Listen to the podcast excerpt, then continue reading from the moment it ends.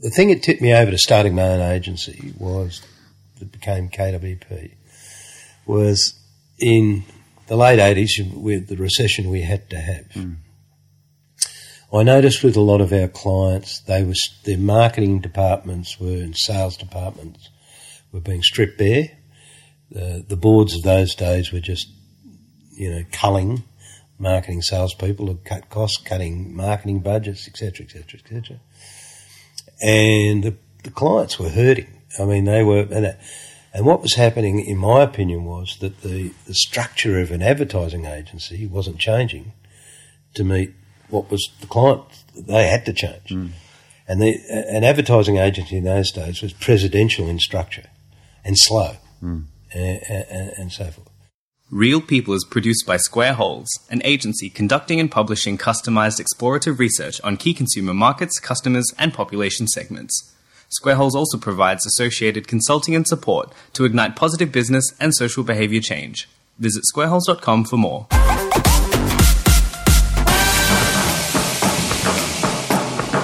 Radio, hello there. My name is Jason Dunstone, and welcome to Real People where we interview average and not so average people, academics, researchers, and leading thinkers to help us better understand what real people believe and how they behave. Today, Andrew Killey joins us to tell his story of music, writing, and advertising. Andrew is or was the K in KWP, the hugely successful creative agency he initially founded in 1991 with Peter Withy to rethink the traditional agency model and to put the creatives in more direct contact with clients. Andrew has now exited KWP and consults through Brand A Agency and has and continues to hold numerous board positions. You can follow Andrew on Twitter via Killey SA, so K I L L E Y S A. Andrew shares his story from growing up in Cronulla, playing football and cricket and surfing as one of four boys, and how his band was drawn to Adelaide, South Australia by its reputation as a great live music scene. The move then resulted in a chance junior role in advertising and eventually an opportunity to combine his music and writing talents to create a successful jingle. We discuss what makes a good agency and a good client building on Andrew's time at the likes of George Patterson, Clemenger, and BBDO in Australia and the US, and how relationships are critical to strong and trusted client agency relationships and the powerful ideas this can create.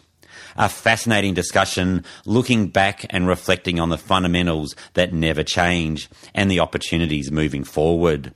Let's not waste a moment. On with the show. Hit it! That's what I'm talking about. Wait! Okay, now, from the beginning. Thanks so much for, for joining me or us today, Andrew. I'm going to start this right back at the beginning, like I do with all of these interviews. Yep. What were you like as a young boy? Um, I was uh, actually like most. I, I grew up in the, uh, Cronulla, the Sutherland Shire of New South Wales. So you played a lot of football, you went surfing, you played cricket. I'm one of four boys in the family. Uh, it was a typical sort of post-war, post-Second World War family. Housing commission, housing trust home, uh, neighbourhood full of migrants that had sort of come from Italy, uh, Greece, uh, Poland, Holland, and that. Everyone had escaped. Yeah, you know, and they'd come there, and that, and uh, my mum and dad were. Uh, we were the token third generation Australians there. Um, how but, big was your family? Eh? How, how, many? Did you have any siblings? Or oh yeah, four. There were four boys. Yeah, and uh, so I'm, I'm number two. But the, the area was very much uh, every everyone was unified in one thing. Everyone was poor. Yeah, and uh, we didn't know we were poor, but um, that's the way it was. Uh, and what does uh, it mean to like when you say we you're all unified being poor? What does what does it mean to be poor when you reflect back? Uh, well, I, it didn't didn't mean anything actually. I, I mean, it actually meant uh, I think it. You asked me what, what was I like kid. It, it actually made you develop your sense of adventure and your sense of creativity and your sense of escape and your sense of learning because we all read. We read a lot of books. We listened to a lot of radio serials because TV hadn't started in those days. If you were lucky, you went got to go to the Saturday movies and see the. So um, imagination was a big part of your life, and so it, it wasn't financially based. It was just. Um, you know, I'm, I'm, I'm re- reflecting on it now that if there's one thing we didn't have in those days, we didn't have money. But it didn't matter because no one else did. Yeah, yeah, yeah. Yeah, yeah, okay. yeah, yeah.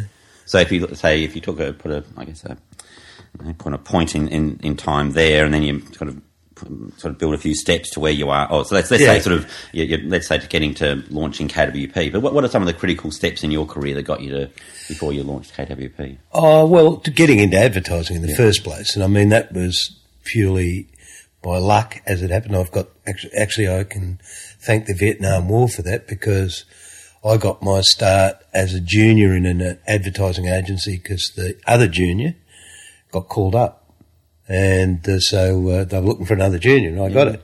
Yeah. And uh, so that, So did that's you sort of did you were you like in high school? Did like No, did no, I, where- I, where had, kind of go, had did I didn't know what advertising was. I, I had uh, no sense of it, and um, you know, I, I really didn't know what it meant. Um, it was one of those things you develop and you go on, and something happens, then something else happens, and one day you end up and you're, you're working as a junior. In What was your first job out of school? Well, my first job out of school, I was in a seminary. I went to a seminary for a, a little while, and um, and uh, I, st- I stuck that out for about a year and a half. And uh, when I say stuck it out, it was very enjoyable. But I figured out in a year and a half I didn't want to do that. Yeah. And my other passion in those days uh, was music, and I was in got back into bands when I got out of the seminary, and then we started travelling as a band. Yeah. uh, the group group of young blokes from New South Wales, and we ended up in Adelaide. Yeah. What did you play in the band, or what did you do? Uh, I played I played a bit of bass and I sang a bit and uh, lifted the amps like everyone else did and Yeah. packed the cars and unpacked the cars. So ro- travelled around? No roadies in those Yeah. days. So you travelled everywhere. Is that? Well, we did. We we we we, we from we did a lot of work in New South Wales in the early days, and then we. I had a brother who was working at a radio station here in Adelaide. He's a journalist, and he said, "Why don't you come down to Adelaide? There's this great music scene down here." He said, "You might get a few gigs." So, boys, we packed up the the Holdens and we we put all the amps and the PA system in. We drove down, and uh, we got going. So that's how I came to Adelaide. Yeah. Okay. Yeah, and one by one, those guys, because we're all young, and some had got it, dropped out of uni and dropped out of jobs, and that. In those days, you could get a job anytime, anywhere, doing anything, Yeah. and you could get into uni easy, far easier in those days. And one by one, they started going back to Adelaide because uh, back to Sydney. I'm sorry, um, because they they could sort of see, you know, we'd had fun and all that. It was like a gap year, mm-hmm. you know, um, gap year with instruments, sort of thing. And um, one by one, they started going back, and I I stuck around in Adelaide because my brother was here. And then he eventually went back to Sydney, and before, and I was uh, I was basically labouring and doing, you know, th- those sort of jobs. And he said to me one day, he said, "You know, you got to you got to get a job." So you were in muso and you were labouring to pay. Is that? Well, I thought when you're a muso in those days, you had, always had to have another Yeah. job, and um, unless you were the Twilights, uh, and so we um, uh, he uh, he introduced me to a guy who was his boss at um, Five AD. Great man who's not with us anymore.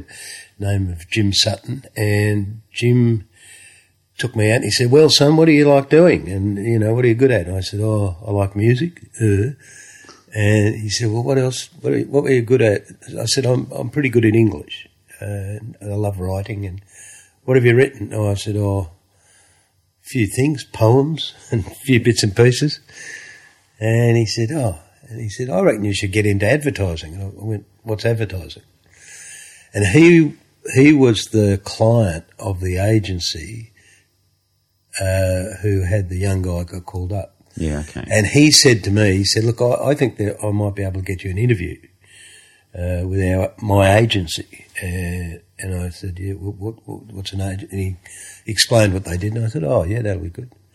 So I went for an interview, and I think he might have helped helped me. By the way, I, I can't see why anyone would have hired me, and um, I got the job there.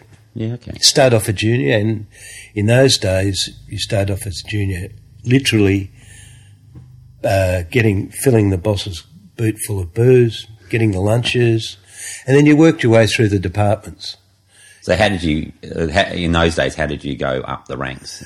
Well, I started as you, as I said. You, know, you start off as a junior, the office junior. You, you went and got lunches, and Yeah. uh, and you did what anyone told you to do. Essentially, you ran messages. I used to, you'd ride bikes with ads, and, you'd drop them off at clients' places and do all that sort of thing. But I started off in, and it was very very smart. They started you off in the production area. And then they, you moved from there, and then they put you into the media for a while, and then I assisted an account executive, so I had to, you know, buy a suit and go with him to meetings or her with meetings, and I'd have to take notes, and I'd have to write the conference reports and those sort of things. Um, and it became evident that I really wasn't cut out for that part of it, and there was a there was um, a couple of uh, there was a copy chief there, and, uh, and they used to have in those days a copy chief. And he said to me one day, he said, "Look, uh, we're running behind on schedule." He said, "Would you write this uh, these radio ads and brochures and things?" And I said, "Oh, yeah, I'll have a go." And I did them, and they were, I, I guess, they were sufficiently acceptable. And he went and prevailed upon the management. He said they were looking for a new young writer to train, and they, he suggested I do that. Hmm. And I actually started because I, I really didn't enjoy advertising the other th- parts of it. I could see why you had to do it, but then I got into the the, the, the writing, the creative area, and, and that was that was assisted by the fact I I was a musician. I could play music and I could write jingles, and you know. And so did the writing start as a young guy because of the music? Is it, was it writing lyrics for songs or was it no, quite no, separate? no. It was sort of a concurrent thing because once again, in those days, you had to do your cadetship. You were given all the live radio ads to write. You have to write uh, brochures. Hmm. You weren't given, you know, the glitzy big full page ads or the you know the TV ads or the, you know those sort of things. And neither should you have been given those but you were learning a craft, and it was fair, and you were you were sort of supervised by craftsmen, uh, and uh, in those days they had copy chiefs, and you you would take your copy to them. You know, you'd write a a brochure about health health services or something like that, or brooms or something, uh, cat food, and you would take it to them, and they'd review it, and they'd go over it with you, and they'd tell you to go and rewrite it, and they'd say. Listen, son, you better get a dictionary and learn how to spell, and Yeah, okay. all these sort of things. Yeah. And so uh, that that became quite interesting to me, that part of it. And then and then just by chance, I got the, the chance to write a bit of music for a, a jingle uh, for someone, and um, and it worked pretty well. So that was it. Yeah. Yeah, yeah. Can you got a memory of your first kind of campaign that had a jingle that Yeah, I can actually. It was for um, it was uh, in those days. There was a great brand in South Australia called Amscol, Amscol ice cream, and um, it's, it's a funny story. Well, it's funny to me. um, the uh, the the um, it was a for uh, an ice cream. Every every every summer they come out with new lines that they. You know, it's something bar, a berry bar, or this bar, and then they ditch it the next summer, and they'd have, you know, the next one, next one, and you know, come up every year. And there was a there was a bit of music that had been presented to the client, and it had been done by some really, really seriously good session musicians. And the client had rejected it at Amscol, and he said, "Oh, it just sounds a bit old-fashioned, and you know, a bit, you know." Uh, and um, the boss came up to me. He said, oh, "I hear you playing a band," and I said, "Yeah, I do, yeah, yeah," because I was playing in bands again in Adelaide. I was, and uh, by then, um, and that's how I met my wife. But that's a, another story. Anyhow, uh, uh, he said, well, "Would you like to have a go at writing a, a, a jingle for this this product?" And it was called um, um, a chomp stick. Okay. chomp stick. Uh, try and sing that. Uh, anyhow, I did. I went away and I came back the next day and I went into his office, had my guitar, and I played the thing. He said, "Oh, that's that's good." Yeah, he said, "That's good." He said, "Well, let's go." And I said, "Where are we going?" He said, "We're going around. and You're going to play it to the client." And I said, "Oh God, don't, you know, please don't do that to me." You know. He said, "Oh, you're in a band. You can just pretend, you know." So we went around to Amscol, that was uh, not far from here, actually, the old factory, the Amscol ice cream. Yeah. Um, uh, and uh, went into the boss there. He was there, and he was a very severe-looking older gentleman, probably about my age as I am now. And I played it to him. He went, "Oh, that's that's interesting. He said, good." He said, "Oh, well, I'm I'm old." He said, "I don't know." He said, "Is that modern?" And he said, "I'll tell you what I'll do. I'll get some of the girls in the office to come and listen." And I went, "Oh God!" So here we go.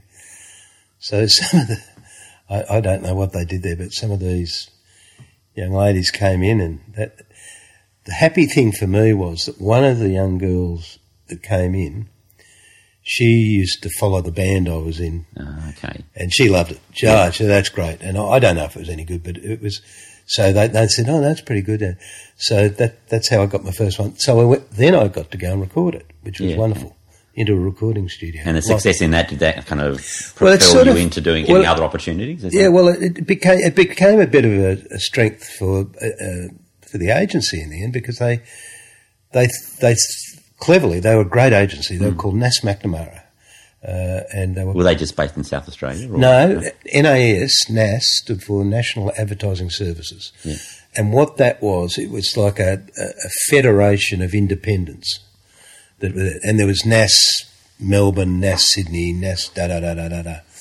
And what they did in those days was they'd service each other's clients locally. So in Melbourne they had, say, Volkswagen and Dulux. So the Adelaide agency would do their local servicing for them Yeah, okay. here and that sort of thing. So this is before internet and Yeah. you know things and all that sort of thing. So um, it became a bit of a thing with the agency that um, they had this young bloke who could do that sort of stuff, and that was a time, if you remember, or you, you don't remember, you're too young, but that's that's the time when music and jingles were really coming of age in advertising.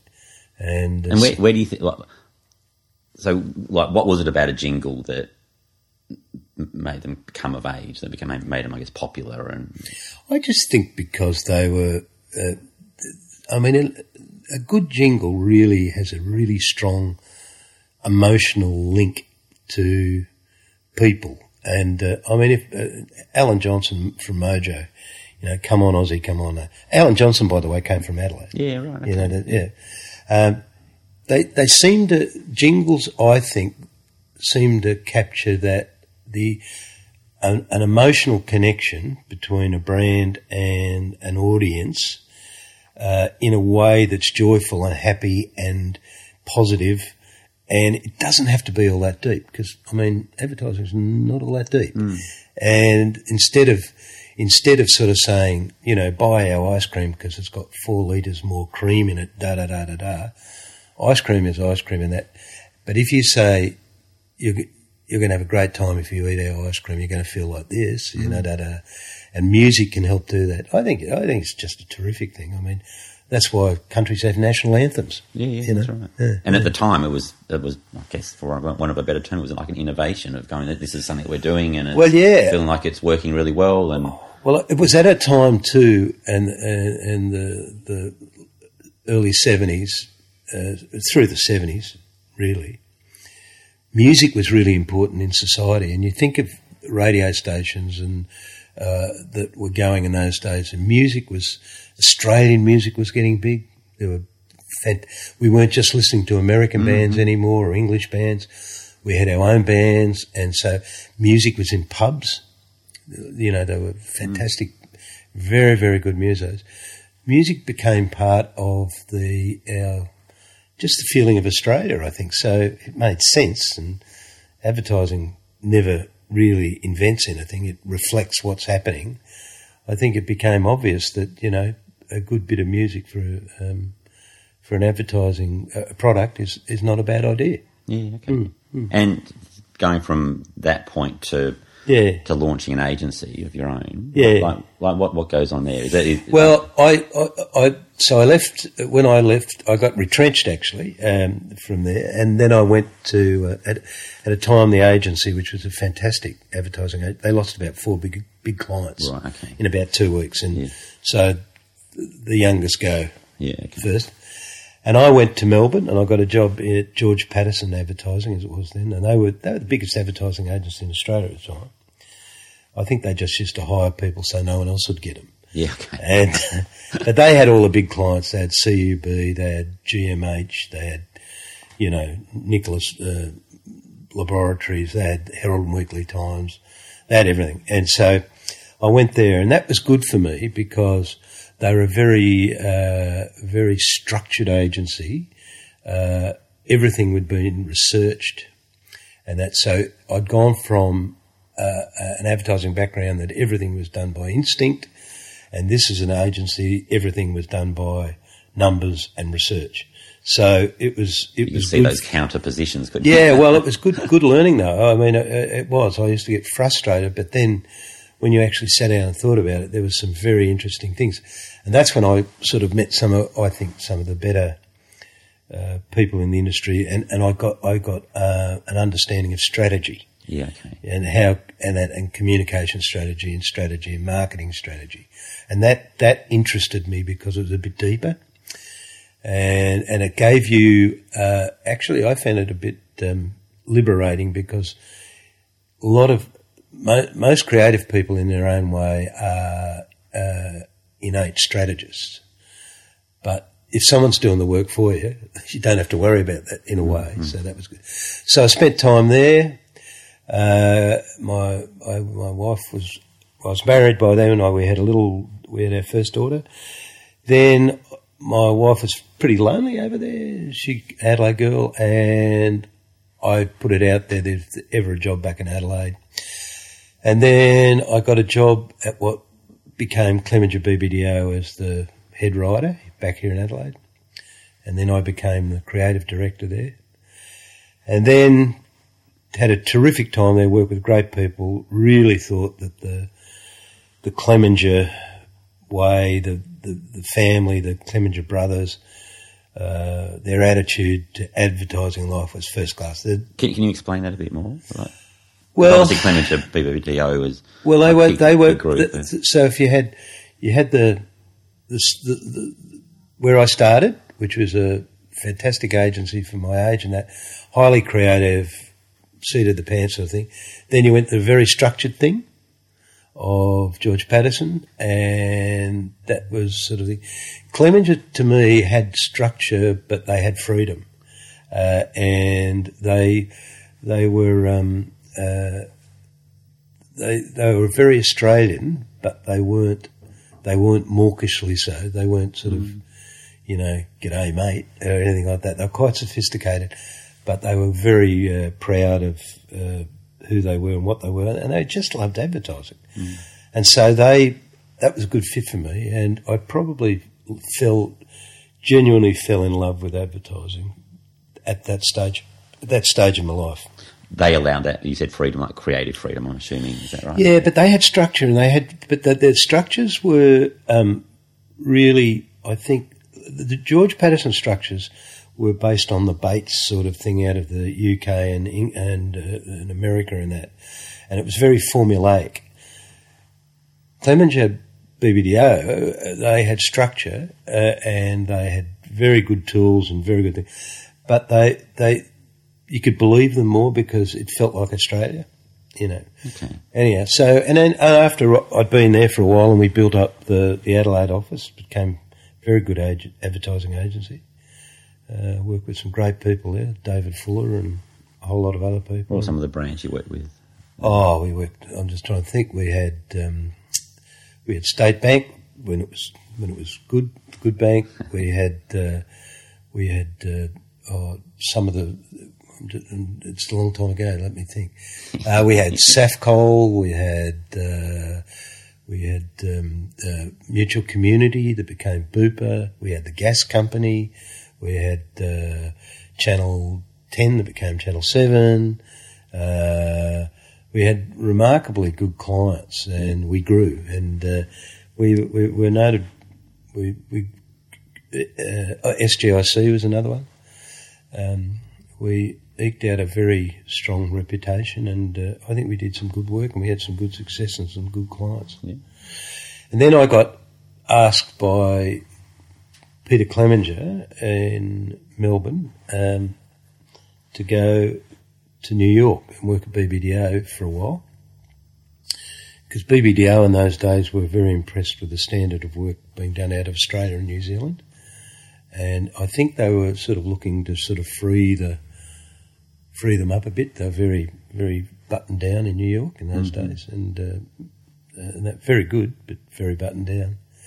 And I was lucky enough to arrive at the time when they were going through a, a, metamorphosis. They were changing everything, and they were doing the great Pepsi ads with Michael Jackson and Ray Charles and uh, the uh, Apple ads, the 1st Apple ads, and Visa ads, uh, and, and so forth. And uh, so I spent time then. I was given a group to be creative director with, and that was good.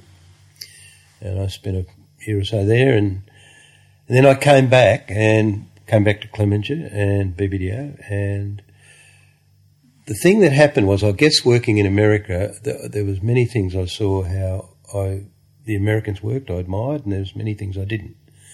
Um, and my sense was that the BBDO influence was getting greater in Clemenger, and that rang a few alarm bells for me. So becoming less Australian and more American. Is that was that? Well, no, not necessarily. necessarily, It was it was just a maybe it was a, it was an irrational fear of what might happen. I Yeah, okay. you know, um, but what I the thing that tipped me over to starting my own agency was that became KWP was in the late eighties with the recession we had to have.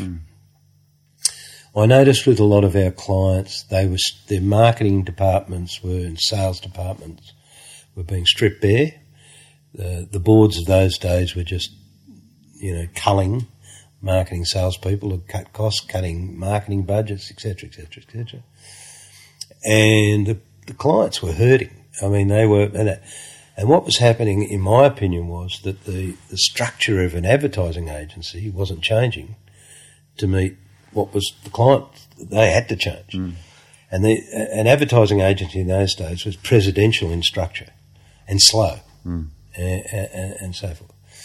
So I put up, and I was on the board of uh, Clemenger BBDO in those days, the national board, and I put up a, a- a concept about a second brand that was more of a flat structure for two reasons. Number one, to um, uh, to be able to um, handle clients who were suffering that, where and basically the flat structure meant there was no account service Yeah, okay. you know, so that uh, uh, and and the creative people had to do the account service with um, with um, uh, assistance, but they were they were front of house. They were doing it.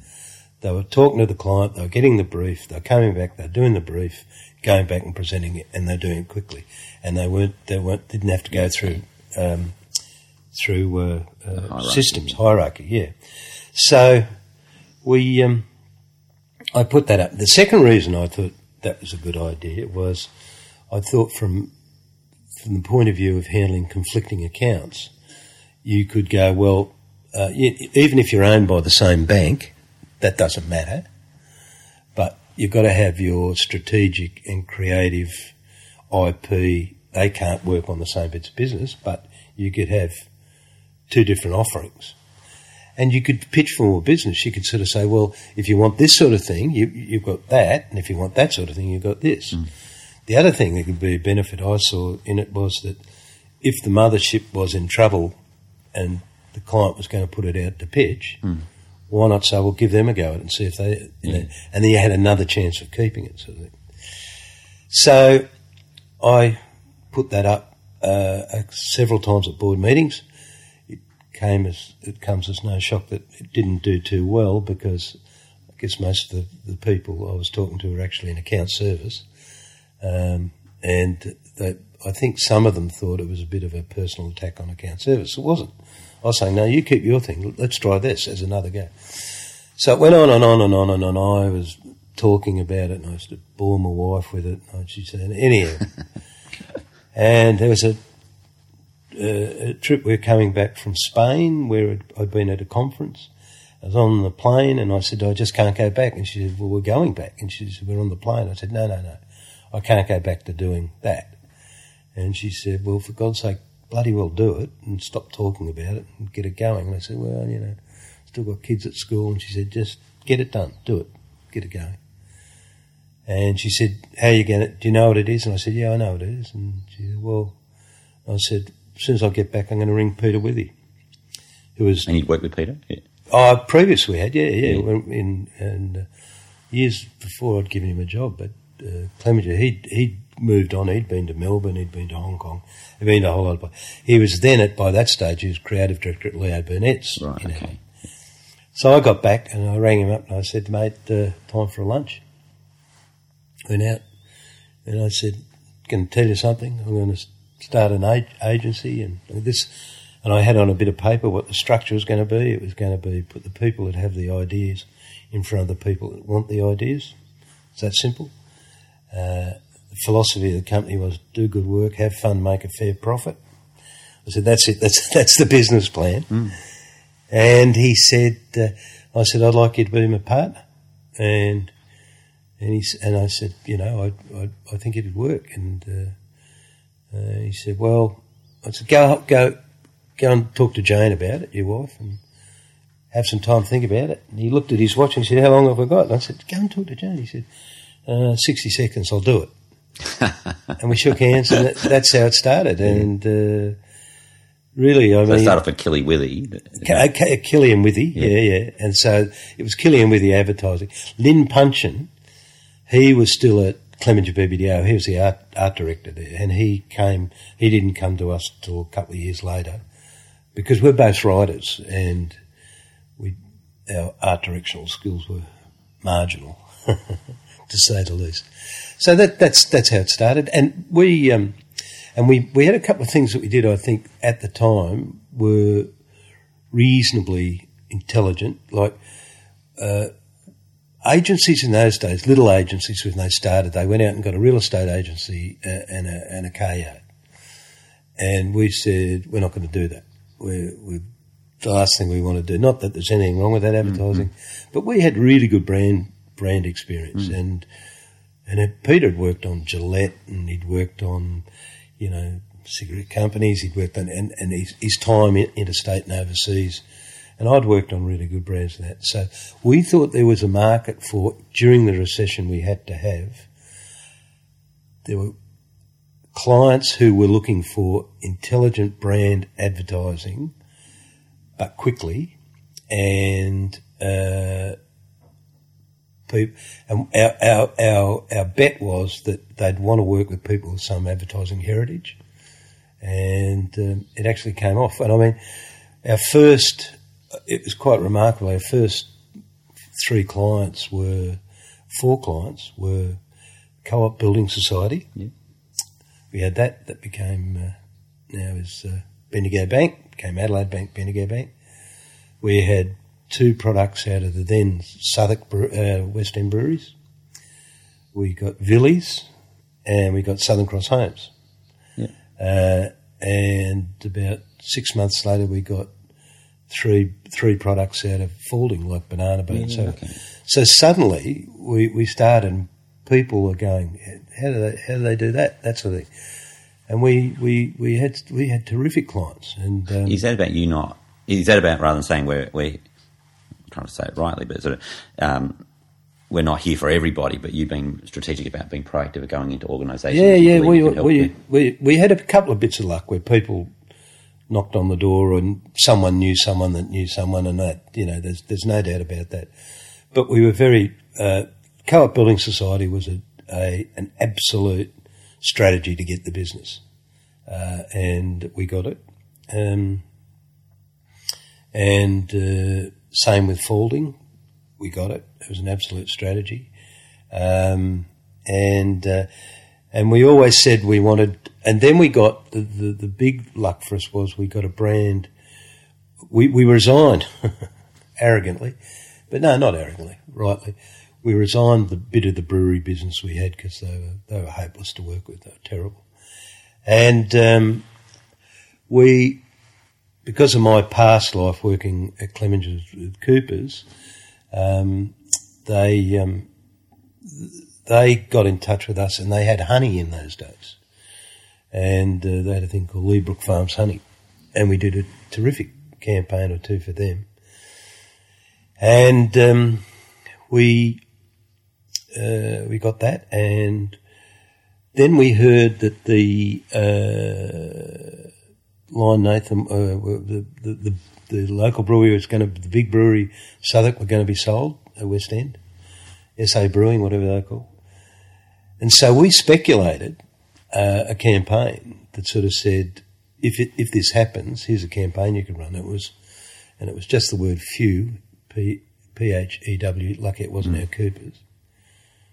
And we went and presented a honey campaign, and and we said to the marketing guy at the time, a fellow called John Taylor, he said, "Oh, listen, by the way, we speculated something for the the, the sale of the other brewery." Yeah.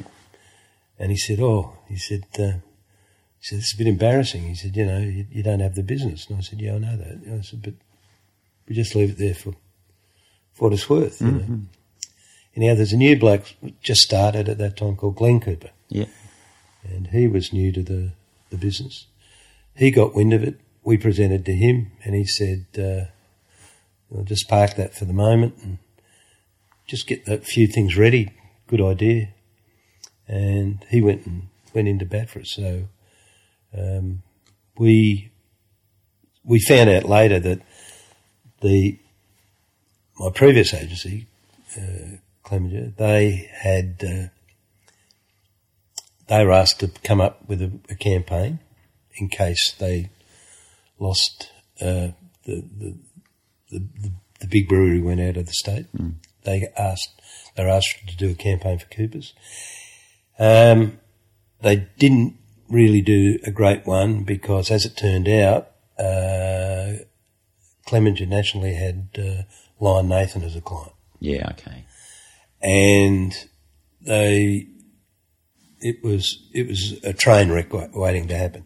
So we sort of, I'm very proud of the fact that we're proactive about it, but it would have moved at some stage, I think, because of uh, the conflict. But so that so we were pretty we were pretty agile and pretty nimble, and we and I think because of our experience, we really picked out things we wanted to do. I mean, we wanted we wanted always wanted a financial institution because we did we know that they are good clients. They never stop. You know, they're always doing something. Yeah. We always wanted a brewery. Who doesn't want a brewery? we wanted something in tourism, and we eventually got that. Um, and we wanted um, something. Uh, we wanted Victoria's Secret. We never got that. Yeah. okay. what, reflecting over your time with KB, KWP and Yeah. previous, what makes a good client? And you've already sort of I guess, touched on that already, but what, if you kind of brought it back to a nutshell, what makes a good agency client? Perfect agency client? Well, I think I think that it's what's the perfect uh, what's the perfect relationship. Um, there's no such thing as a bad client and a bad and a good agency, and there's no such thing as a bad agency and a good client. You usually find that the best work and the best relationships happen because there's a good relationship and a good understanding, and there's there's a respect for each other, and you got to have you got to have the the um, the power to stamp your foot every now and again, whether you're the client or the agency, and that's where you've got to have a relationship. I mean, you can't go in cold on someone you hardly know and say, you know what, you you you taste up your ass. You know, in this case, you you got to you got to become friends, and you've got to respect each other's opinion.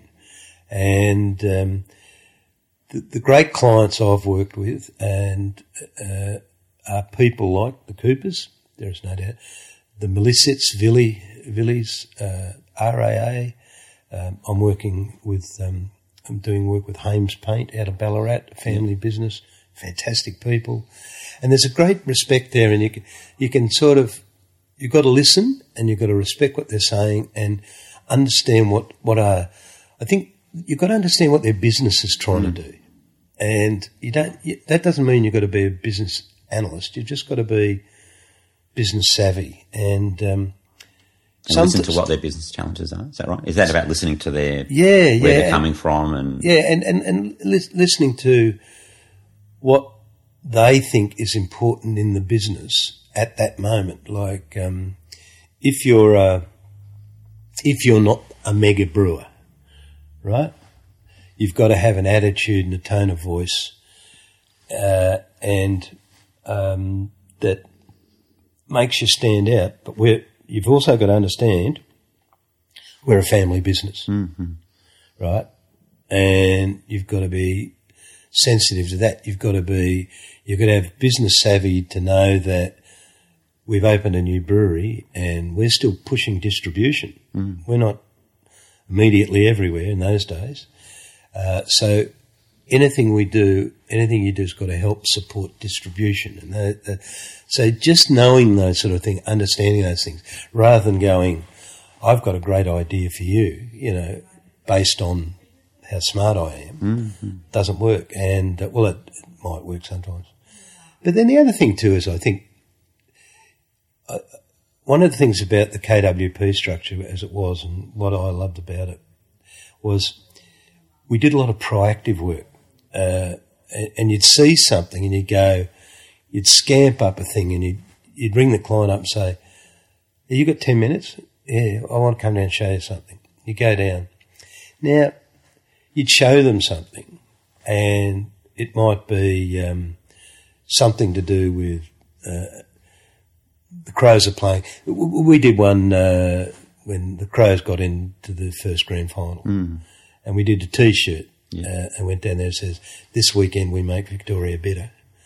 And we got them printed, done overnight. And that. Now, that was just an idea that happened. Now, I'll tell you what, that there was no brief in that. There was nothing in that, but it came out of understanding we were we were a, a challenger brand, and we had to. There was a big event going on, and if we could do something there to get noticed, that'd be a great thing. And it was quintessentially South South Australia, and those sort of things. And and that, and going back to your question, what makes a great client? Great clients actually give you permission to do that yeah, okay. and they love you having ideas and you know and they, they don't have to be highly rendered. They you scribble them on the back of a Yeah. napkin you know. And they're entrepreneurial and they're willing to give it a crack. And, well the challenger brands are. Yeah. you know i mean uh, and that's that's where it is. I mean if you're working for nab it's probably not that easy. Or if Mm. You're working for you know a government department it's not that easy because there's process. I get that.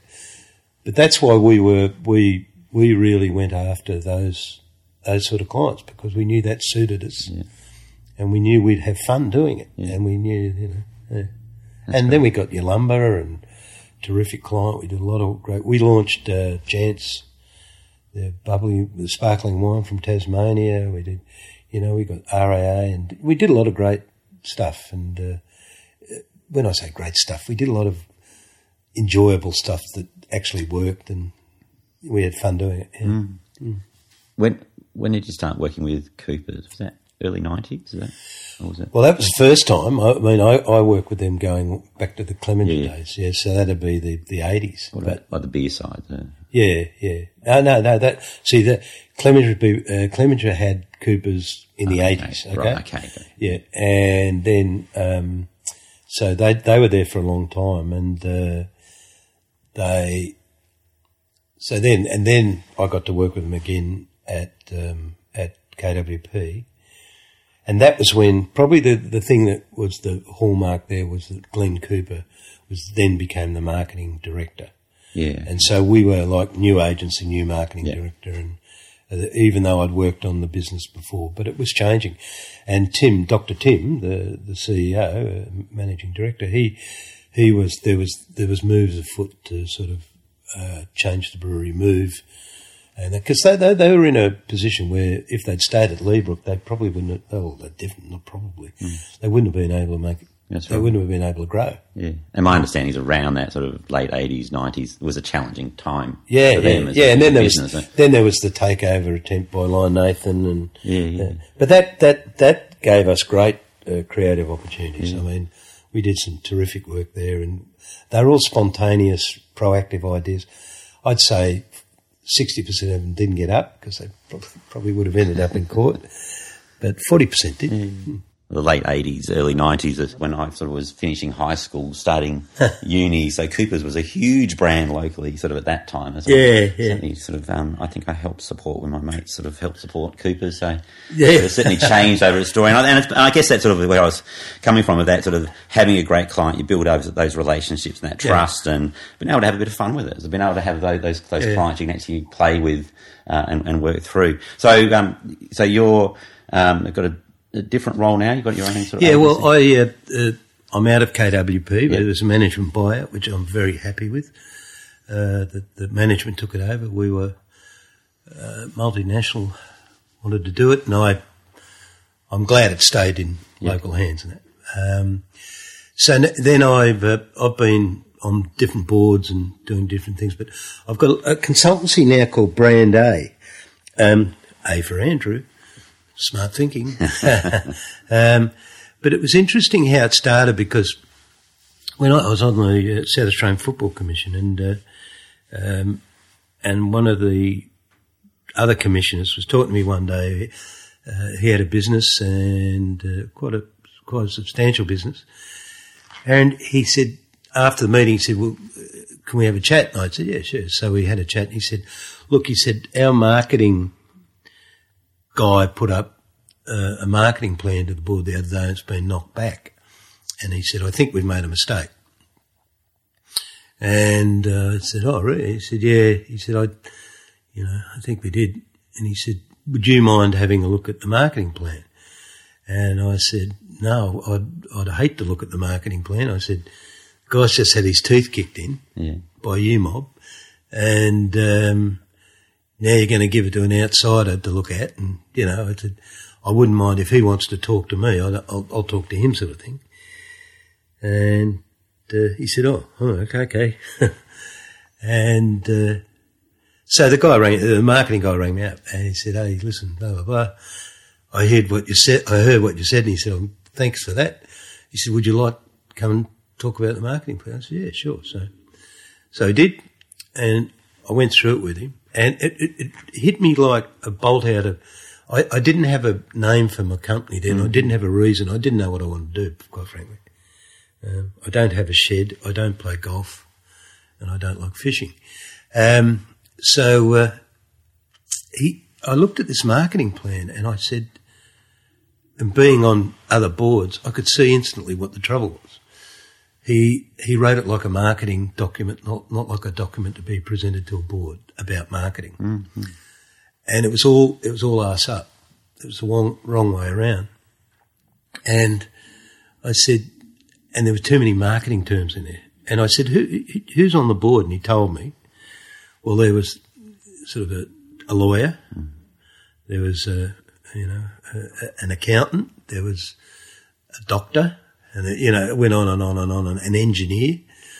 I said, Jesus, you've got the, you've got the quinella there. And, uh, I said, you know, you, here's what you've got to do. You've got to, you've got to start with a business case up front. You've got to say, if we, the, the, the proposal that you're about to see for marketing, if we achieve what we can, we think we can achieve, it will, it, this, it will do this for the company. It will make this much money. It will do whatever the KPIs are. And the investment needed to do that is this. And I said, just first thing you should do, you, you move the conversation from cost to investment. That's the first thing. Boards love investment, they hate costs. You know. So I went through it all and da da da da da. And we were, and, but it was actually reading it, it was, it was pretty good. Hmm. Yeah, it was just, it was the language that was wrong, the order was wrong, and that there was a couple of things in there that, you know, I thought that I questioned, and he said, yeah, you could be right. So he rewrote it and he got it back and he said, come in? So I did. I went and saw it again. And I went through it all and I said, all right, that's terrific. You know, it makes sense to me. And I said, now the, that there, I said, what marketing resources do you have to get to implement this? And he said, you're looking at it. And I said, I said, I said, you are, I said, are you married? And he said, yes. I said, well, you'll be divorced.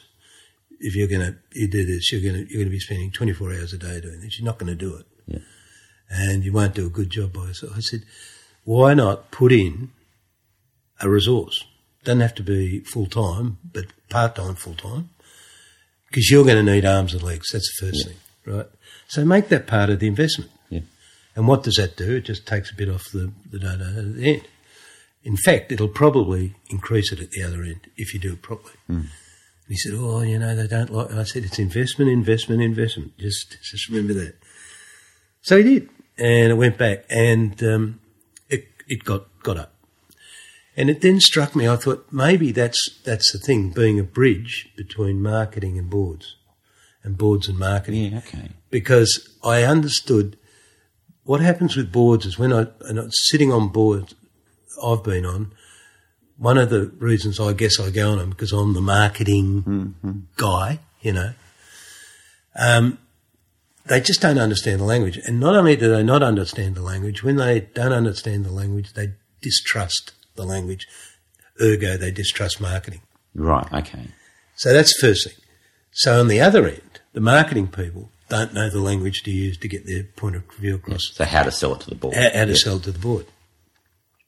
And I thought, well, that, that might be a thing. So I, um, the next job I got was, as it turned out, a recommendation from the chairman of the first company that got me involved to another company. Yeah, okay. And it was exactly the same.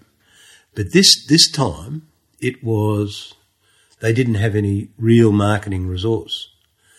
So they needed someone to sort of put together, in first place, a marketing plan based on what the business was and what the business was trying to do, but then help them populate to sort of uh, investigate whether it was time for them to have a marketing person, marketing department, what is, and what would that look like, you know, sort of. So that was that. That was a terrific job too, and um, and then I what I learned then was I started bringing in. So I was there, and and I couldn't do it all anyhow. So I started bringing in people to help me put projects together. And so it became like a hub and spoke sort of thing. And I got to work with some terrific people, uh, areas that I'd never worked with. So that, that's that's sort of basically what I'm doing now, and uh, it seems to be more uh, useful in family-owned businesses Yeah, okay. that have grown, um, and that and um, it's uh, it's it's sort of getting more interesting now with uh, more commercial government departments who are trying to understand how to brief and do things properly in okay. that sort of area. So yeah, it's it's, Yeah, it's that's interesting, interesting. What thought. would you say over sort of your, like you reflecting back now, or even just sort of looking at Hmm. what's occurring, um, of what has remained the same about marketing a brand that's been the same for your whole career, still remains the same. The fundamentals are still there. Like what a, the idea is everything. yeah. Can you explain that a bit more? Well, I mean, I, I don't care what the channels, the media channels are, or the to market and things like that. But if there's not an enduring, strong, relevant, interesting idea about a product or a brand or something like that, it doesn't matter. Yeah. Um, and um, you know, there's. I think what's happened at the moment is people have been they've been drinking the Kool Aid of sort of digital and social media and things like. that. But you could still have an idea. It's after all, it's just another channel to market. It's it's not the idea itself. An idea that everything kind of falls. Yeah, yeah, yeah, yeah. It's it's sort of it stimulates. So you have an idea, and it's sort of like Red Nose Day. That's an idea. Yeah. Right. Now, how you get that out to the which whichever customer's the customer you need most, that's that's but but th- those channels you can figure those out. So the media's changed, but the idea is still Yeah, remains yeah, true. absolutely. The idea's king. And so, like, just bringing sort of the, the interview to, towards its, its end, but uh, what are your suggestions? We started off as you as a young boy. Um, if you're sort of thinking about the future in terms of suggestions for I don't know, young people coming into Yeah. a career, what, what what do you sort of think of the, the priorities in terms of if they want to go into creative creative field or they're, they're in started off in they're in a creative agency? What what are your suggestions? I reckon the, the the thing that I would love to have had young people got now is the ability to bring together your own production, your own sort of. You can edit, you can do things, you can you can do what we're doing now. You know, it's all there, and and the skills. The skills that you can get now in the with computers and so forth and so on are uh, makes you self-contained in many ways, which is good what that the downside of that is uh, a lot of creative people now, and I think in the industry now, are becoming less open to new experiences, and they think everything, all the answers are in Google. Uh, you've got to actually got to you've got to get out and go and visit shops. You've got to go and got to go to the theatre. You've got to go and catch a bus and see how people. You've got to go and shopping. You've got to you don't do don't do online shopping all your life. Go and stand in a supermarket. Go and do all those sort of things. So I think that the, the good people will uh, in the industry will always be people that understand people Yeah, okay. and understand what's going on. Uh, I think the benefits of the, the, the new digital age are enormous, but they're also they, they are a risk because they tend to isolate people and turn them off, and they tend to just get them looking at the screen, not looking at the world. and Uh, screens are very tricky things; they're very seductive, and they make you lazy. I reckon. Yeah, I think so. And I think I, I, my fear is always that the, you start to measure the success of a campaign based on clicks rather than Yeah, but- people, and Well, that's that. we dehumanise it. It's, Well, I on, as I say, a couple of boards, and the marketing report I read the other day, it, it said uh, our social media were getting this many likes and this many this and that, and I, I, I said, who cares? So, what's the strategy? What, how many, how many bums in beds are you getting? How many this, that, that? How can you tell me that's influencing that? I mean, being liked is nice, but uh, in the end, we're trying to sell stuff, aren't we? Yeah. and and just you're on the board of Tourism South Australia, is that Uh, not anymore. not anymore? Okay, right. Um, but, but you, you have been involved over the years with tourism. And, I've, I've, I've had 30, 40 years. so what, what do you, how do you think you market a place like South Australia? Oh, what's what's just, um, just pretty much the way they're doing it, I think. yeah, Yeah. yeah, yeah. What what do you, what do you love about South Australia? Sort of Sydney boy that's now Oh, South well, no, I've spent more of my life here. Um, what's not to like about it? I mean, it's, it's got everything. I, I think, you know, the, just the, the culture of the place. I think the, the, the opportunity, there's opportunity here. I think the geography of the place. I think the, the, the art of the place, the, the wine, the food, the, the everything. Uh, you know, I, I'm, I'm quite happy not driving two and a half hours a day in traffic, you know, and uh, I, I, I've got a meeting at in ten minutes' time on the other side of town. I know I'm going to be there. Okay, good. So we'll Yeah. bring it, bring it to Yeah, an but end. no, but but but that, and I think that yeah, no, that that's great. And I think I, I guess that when you can do anything from anywhere, sort of. Well, I, that's the other thing, and I think one of the comments you made when when Peter Withy and I started KWP, we said we wanted to be a borderless advertising agency. We lived we were we lived in a, we were we were an agency situated in Adelaide. We weren't an Adelaide advertising agency. We were borderless, and so we spent a lot of our time on planes, and we went. Uh, we spent an enormous amount of time on planes. And we had clients in Queensland, we had uh, clients in uh, New South Wales and Victoria.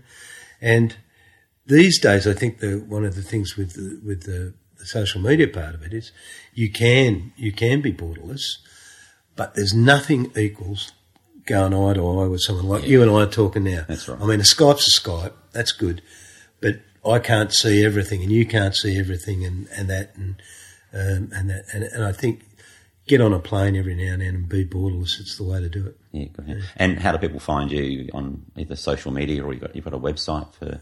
No, I don't have a website. I have uh, not for brand A. I, I don't. Um, I've uh, It's a good way to find you, so they can find you. well, I, I sort like of, and, yeah. I sort of, you know, you can Google my name and that, and, and that you might see some interesting stuff there. Um, no, I, I, I, I don't need it. I mean, I'm I'm sort of seventy. Um, I'm not sort of chasing work at the moment, I, but I love doing work. I, I'm, as I said before, I'm, I don't have a shed. I'm not a handyman. I'm not. At, my, this is actually my my hobby, and I love it. You're on Twitter. Yeah, I'm on Twitter. What's Yeah, your Twitter handle, Andrew? yeah. Eh? What's your Twitter Uh, handle? hash, oh, I don't know. Hashtag Killy at Killy at SA. yeah, I'll, I'll, I'll, I'll at SA. I reckon. Yeah, yeah, yeah. All right. All right, good on you. Thanks, Andrew. All right, Thanks, all the best. Hey, Jason here to say goodbye until next time. Please subscribe to Real People via iTunes, your favourite podcast platform. While you are there, please leave a review. If you're interested in receiving our every Friday, same time emails on everything human centered, customer focused, entrepreneurialism, and thinking different, popular articles by me, the Square Holes team, and special guests who have included Professor Barry Bergen, Christy Anthony, and Suet Anantula, please go to squareholes.com forward slash blog to read and join our email list. You can also follow me, Jason Dunstone, on Twitter or your favourite social media. Thank you for listening. Uru.